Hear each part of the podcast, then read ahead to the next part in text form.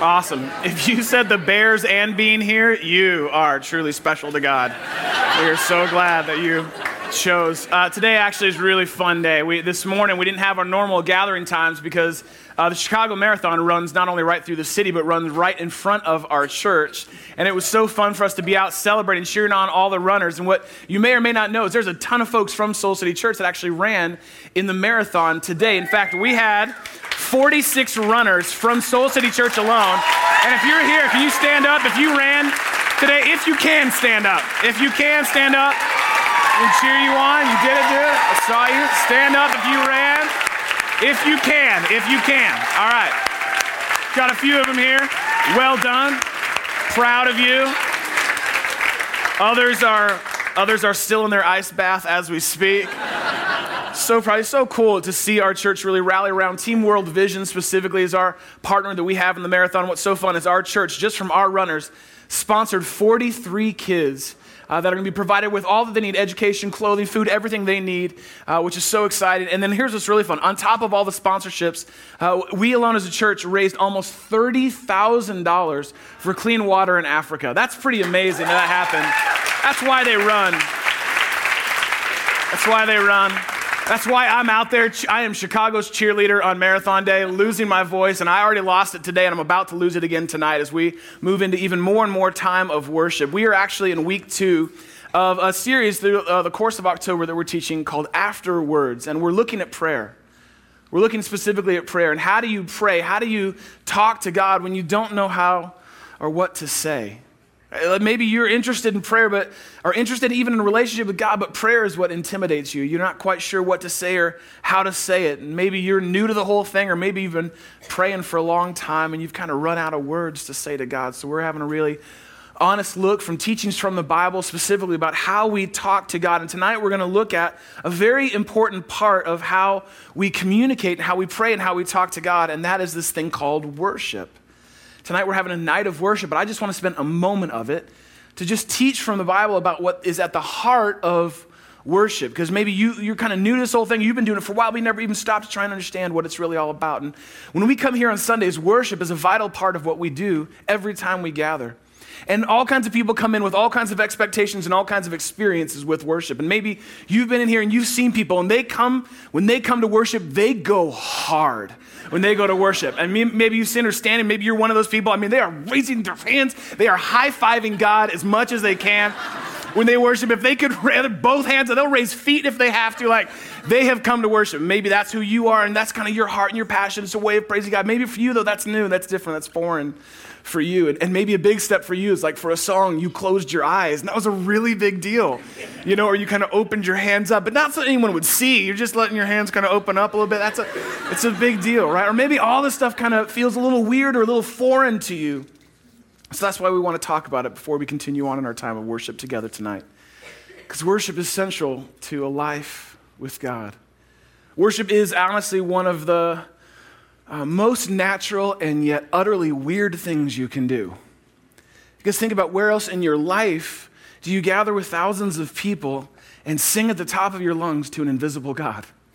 There's just nothing else like it that you do in your life. Many of you cheer for your favorite team, you'll yell and you'll go off at a concert, but there's nothing like singing songs that you believe to be true to a God that you know is there. But if you don't understand kind of the why behind the what that we do when we worship, then you could potentially be missing out on a majorly transformational part of what it means to have a relationship with God. And you could come here every week and leave feeling like you've missed out and that you don't get it like everyone else seems to get it. So I want to take a moment to just kind of explain just an aspect of worship to you as your pastor because this is such an important part of our faith and our relationship with God. In fact, uh, Father Gerald Vann goes even farther to say this. He doesn't say it's just a part. He says worship is not a part of the Christian life. It is the Christian life. Worship is the Christian life. We worship God. We worship God for who He is and what He has done for us. That's at the heart of what worship is, is you and me deciding to worship God, to declare what God has done and who ultimately God is. And if all of that still seems a little confusing or you're not sure exactly how it all works, I just want you to take a breath for a moment. Actually, I, I actually want you, this is not like one of those metaphorical pastor things. I actually want you to stop for a second. I want everyone to take in a big, deep breath for just a moment and then let it all out. All right, take in one more big breath and then let it out. Now, if you understand the basic mechanics of breathing, you understand the heart of worship. If you understand the basic mechanics of breathing in and breathing out, then you really understand what is really at the center, at the heart of what it means to worship God. Because what worship is, is worship is breathing in the reality of God, taking it in, paying attention being present with the power and the presence and the love of God. I breathe in. That's really what precedes my breathing out. As I breathe in, I go, God, I'm aware of your goodness in my life. God, I see your glory on display in creation. God, I see your hand at work in this moment of my life. God, I sense and feel your love for me through this relationship or this circumstance or just in this moment, God. For some reason, I'm overwhelmed and aware of your love. And in that moment, you are worshiping without even maybe realizing it when you stop and pay attention and breathe in and take in the reality of God in your life. But that's not all that worship is, because worship is also breathing out. And when my lungs are filled and my life is filled with an awareness of the reality of God and His glory and His love for me, then I have to breathe that out and that's also what worship is. Worship is breathing out, it's pouring out, it's declaring all that you have received from God. It's saying, God, I recognize you in this. God, I see this in your character. God, what the Bible says and I can cognitively agree to in my mind, I now have experienced in my heart. And every time you name or declare the character or the goodness or the acts of God, you are worshiping God. And you may have not thought you were good at worship.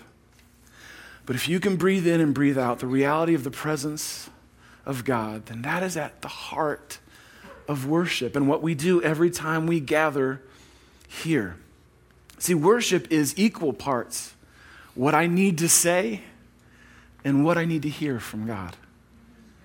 Worship is what I need to say. And, maybe you came, you're so ready. You've had such an awesome week. You were ready to declare God's goodness. You're mad that I've been talking for so long.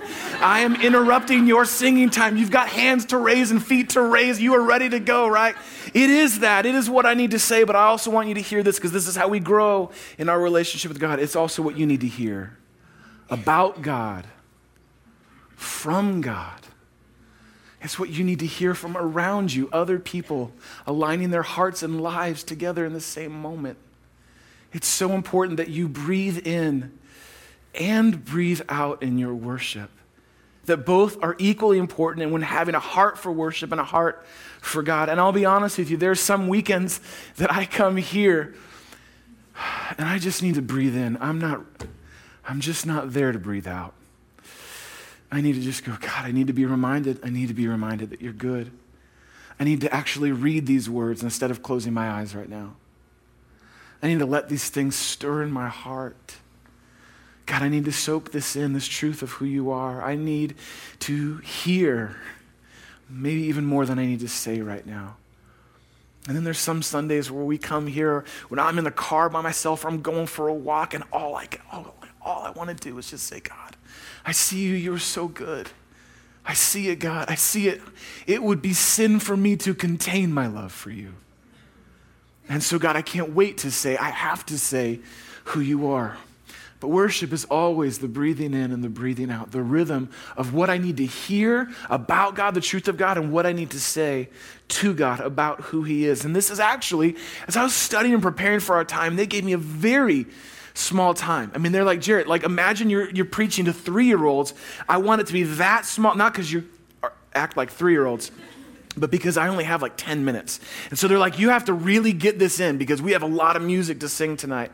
And so as I was studying and preparing for tonight and thinking about what I wanted to say, that idea of that rhythm of breathing in and breathing out, breathing in and breathing out, I began to read through the book of Psalms, which found right in the middle of the Bible. And wouldn't you know it, God had this idea way before me. This is in fact his idea. And so, what I want you to do is just get a small glimpse of this pattern, this rhythm of what I need to hear and what I need to say to God. So, I'm going to ask you if you brought a Bible to open it. They gave me a couple minutes, so I'm going to open up God's Word. So, here's what I want you to do grab a Bible. If you don't have one, there should be one in the seat back in front of you or in the seat in front of you. In the blue Bibles, it's actually on page 416. We're going to look at a very small psalm.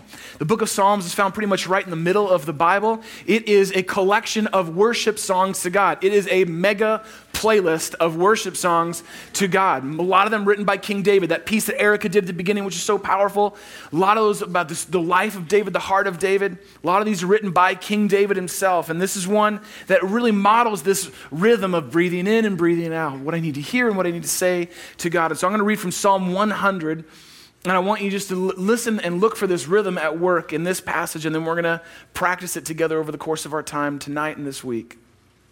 This is what Psalm 100, verse 1 says. David starts by breathing out. He says, Shout, which is like a breath, the loudest, biggest breath you can make. Shout for joy to the Lord, all the earth.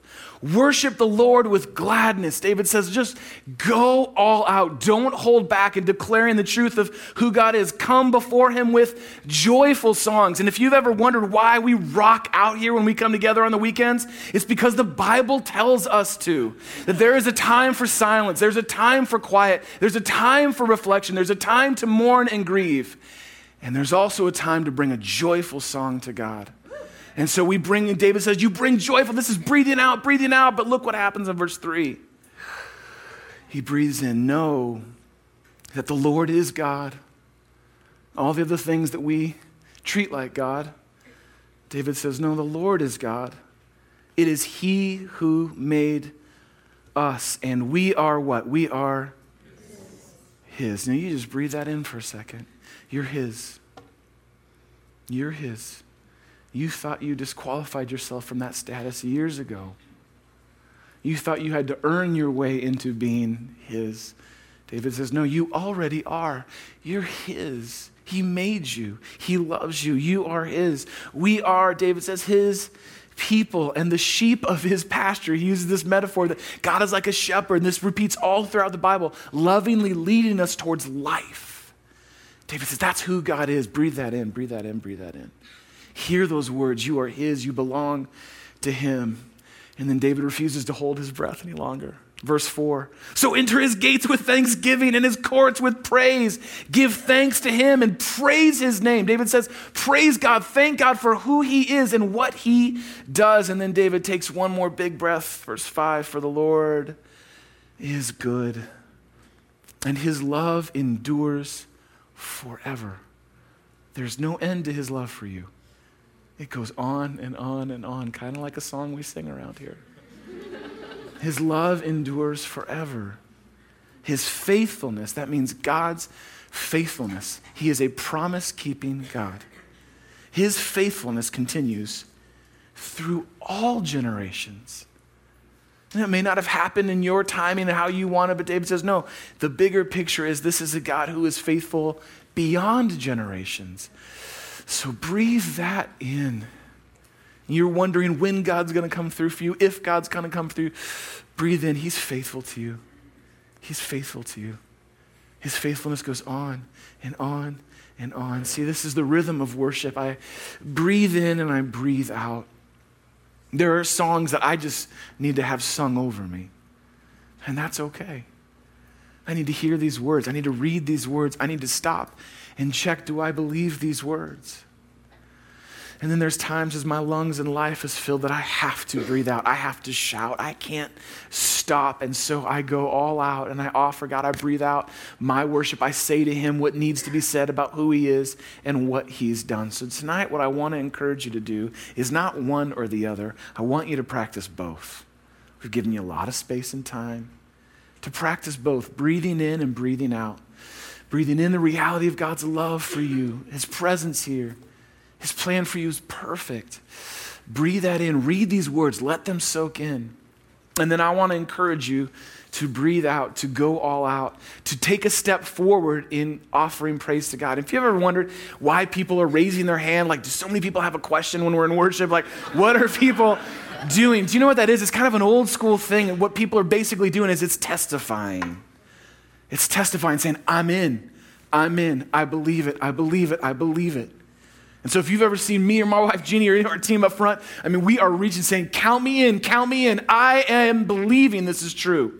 I believe in my heart this is true. I'm going to sing it with my lungs, but more than that, I'm going to sing it out with my life. I believe this is true. And maybe so, maybe for you tonight, hand goes up. it's a big deal. It's a big deal. You may want to take a selfie of you raising your hand and just, you know, it's a big deal.